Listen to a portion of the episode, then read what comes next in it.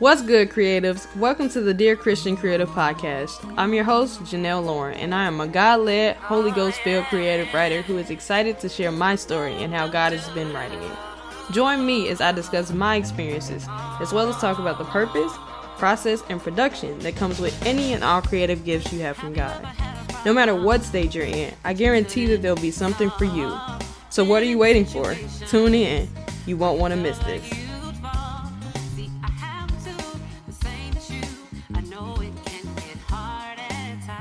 What's good, creatives, or grace and peace as my church often greets us. Welcome and or welcome back to the Dear Christian Creative Podcast. I'm your host, Janelle Lauren, back with another episode of teaching you about igniting or reigniting your creativity by partnering with our original creator, God. Now, as promised last week, I will actually be telling you something of substance. So you may now pull out your notes or laptops or hit that share or download button if you want to watch or listen to this episode again, because it is that good, y'all. Not saying that my previous episodes haven't been good, but you know what I mean. Because y'all should be doing that for all of my episodes, but we ain't going to talk about that. Today I'll be talking on the topic, the creative's block. And guys, let me tell you something. This topic has both a soft and hard spot in my inner man. And I don't know if that phrase came out the way that I actually wanted it to, but I said it that way because when it comes to the creative's block, I've experienced firsthand the very frustrating, discouraging side of it. You know, the feeling when you want to produce something and often come up with a lot of wasted time, or in my case, a lot of time spending staring at the same blank piece of paper in my notebook for what feels like hours upon hours. Yeah, I'm talking about that kind of block. Or on the opposite hand, I've also experienced the beauty of the aftermath of a creative's block, because guys, if you are called to do something, there will most definitely be an aftermath and a calm after the storm. Why? Because what does God's word say? That he will not leave or forsake you. And that includes when you are in a creative dry spell. And my God, when God gets you out of it, and God has blown my mind on many occasions after I was going through creative blocks. But that's enough introductory talk. Let's get into the actual topic. The creator's block. Janelle, what is it? Why am I experiencing it? Creatives, I am so glad that you all asked. And to answer your two questions, I have two answers for you. The first answer to the first question is that creator's block is similar to what people refer to as writer's block. Yeah, I know this is pretty simple and straightforward, but essentially both things are one and the same in concept. Like its similar counterpart, creator's block is a condition, not medical of course, well as far as I know of, in which a creative struggles to create new work or content or are going through a bit of a slow process. See, real simple and straight to the point. Moving on. Now, for the second answer to the second question, it's a little bit more complex. So, to reiterate the second question, why am I experiencing a creative block? Well, in my experience, with having it many times, and I mean many, all caps many, it could be two of the following reasons. And before I actually go into them, I am sure that there are many more reasons, but these are the two big ones that I have experienced that also happens to be pretty common among other people. But number one, your focus is not in the right place. And what I mean by this is that a lot of times when it comes to creatives or just people in general, when we are on a roll, we remain or we try to remain on that roll for as long as humanly possible. Which I absolutely understand, because you get a good idea, you pursue it, you produce it. Great, what's next? How can I move on and up from this high? How can I maintain the continued success? But do you all hear the common pattern in the few things that I just said? I'm saying a lot of I, I, I, because sometimes, a lot of times we can get on a roll with something that God gave us, which is not, you know, wrong. It's great. God wants us to prosper and do great things with our, our with our gifts, but we sometimes forget where those gifts came from and who gave us this prosperity. The Bible says in Proverbs nineteen, verse twenty, many are the plans in a person's heart, but it is the Lord's purpose that prevails. Basically, we got all of these plans, especially after God gave us one plan that we believe we can take it upon ourselves to create and produce on our own. And then those plans begin missing its core, its foundation. It falls out of alignment with God's purpose, the big purpose, may I add. Then we become purpose waiters, that is trying to wait on the world and fall into trying to produce creations according to what the world wants. And then, you know, or we go into being purpose chasers, which is people that's trying to catch up or outrun people that seems like they're doing better. And of course, I'm re- referencing some of what I talked about in episode two, purpose, process, and production. So if you know, you know. But basically what I'm saying is that while all of this is happening, we have disconnected ourselves from the source, which causes our flow to stop and a creative block ensues. Number two, or the second reason, is that it's just not the right timing. Now, my O G creatives know that back in episode four, I talked in depth about God's perfect timing and how what we believe that we want or need in the here and now does not mean anything if it does not align with God's timing. To briefly review, I talked about the story of when John and Peter went to visit Jesus' tomb after he was crucified in John twenty, verses one through ten. And I explained that when it comes to timing, people will either be a John, who will have to take a little time to observe and pay attention to details, or Peter, who can just run into their necks. And please refer to the episode for more context. But no matter if you are a John or Peter, nothing will occur until God gives you the okay to move, to create, or to produce. In yet another way, a creative block ensues. So, now I'm going to actually talk a bit about one of my own experiences with creative block. As I mentioned before, I have had my fair share of creative blocks, and me personally, whenever I struggled with a creative block, it almost always had to do with the first reason that I just talked about. For me, most of the time, it is because along the way, my focus has shifted from maintaining my focus on only God to having tiny pieces of my attention being focused on one distraction after another, after another, and so on. Something else that I think is important that you all should know about myself is that I am a creative that gets a lot of her content and inspiration from my experiences. Essentially, I am a people watcher. I enjoy watching God's creations and how they work and putting it in my own work. This is largely because I always believe that observing certain things that I see on a day-to-day basis, I can capture that authenticity, that realness into my creations. I like realness. I like being able to make people feel like they are in the location that I'm describing. I like igniting the imagination. Now, I know that I am talking more about how I feel and operate when I'm not in a creative's block, but here is my point and reason why I associate the most with the first type or reasoning for creative's block. Follow me now. I like to closely watch God's creations, right? And why wouldn't I? God has created amazing things and people. But sometimes, and I don't know how many amens I will get, but sometimes I get so invested in the lives, components, and details of such creations that there are some times where them distractions start to come in. That is where my focus starts to go every which way.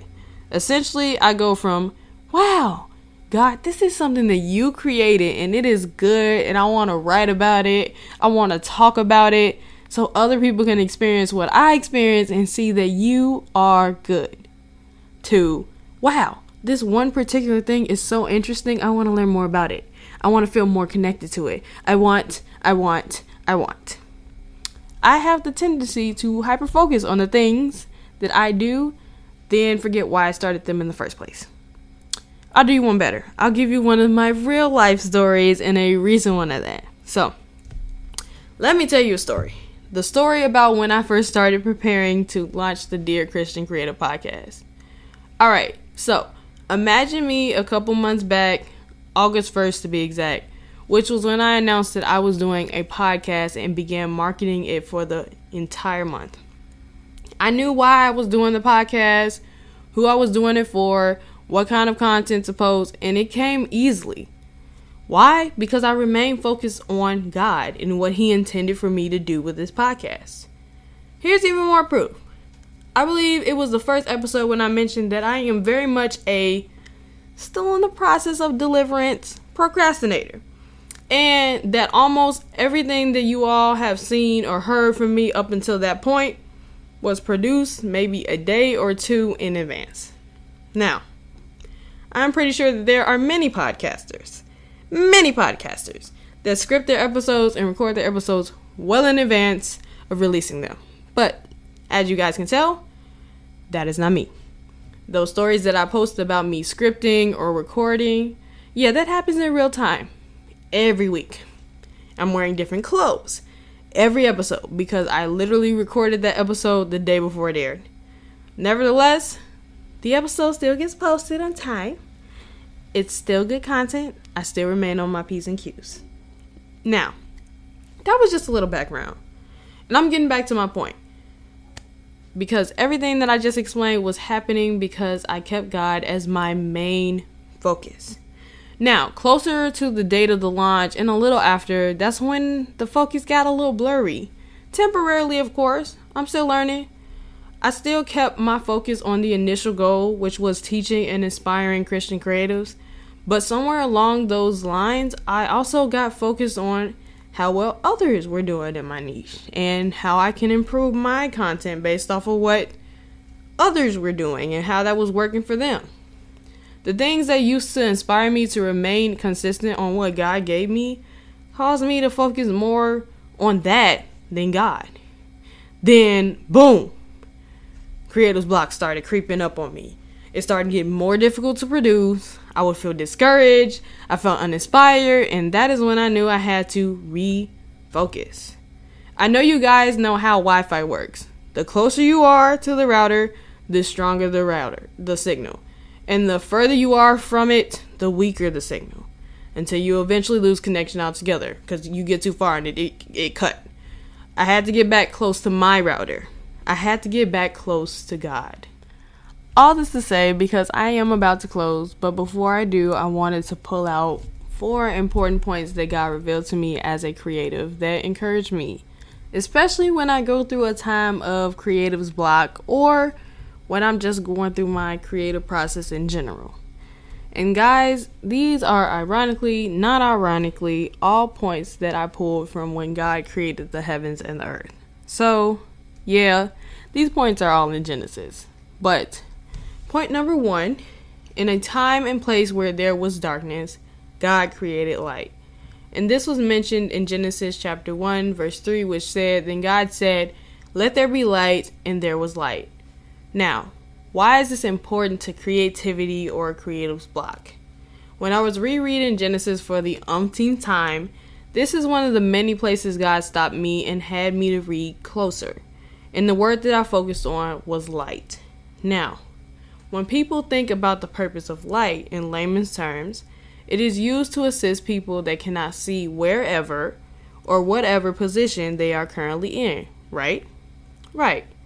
Now, keep following me, and then finally turning on a light or stepping into a place that has light, not only are you able to see things that you couldn't see before, but also it provides clarity, discovery, and a new perspective to the viewer. Now imagine you are in a dark room of treasures that you have just introduced a light, clarity, discovery, or a new perspective to. Those treasures were always in that room. You just couldn't see it because there wasn't any light. See, a lot of times your creativity is not necessarily blocked like we may believe.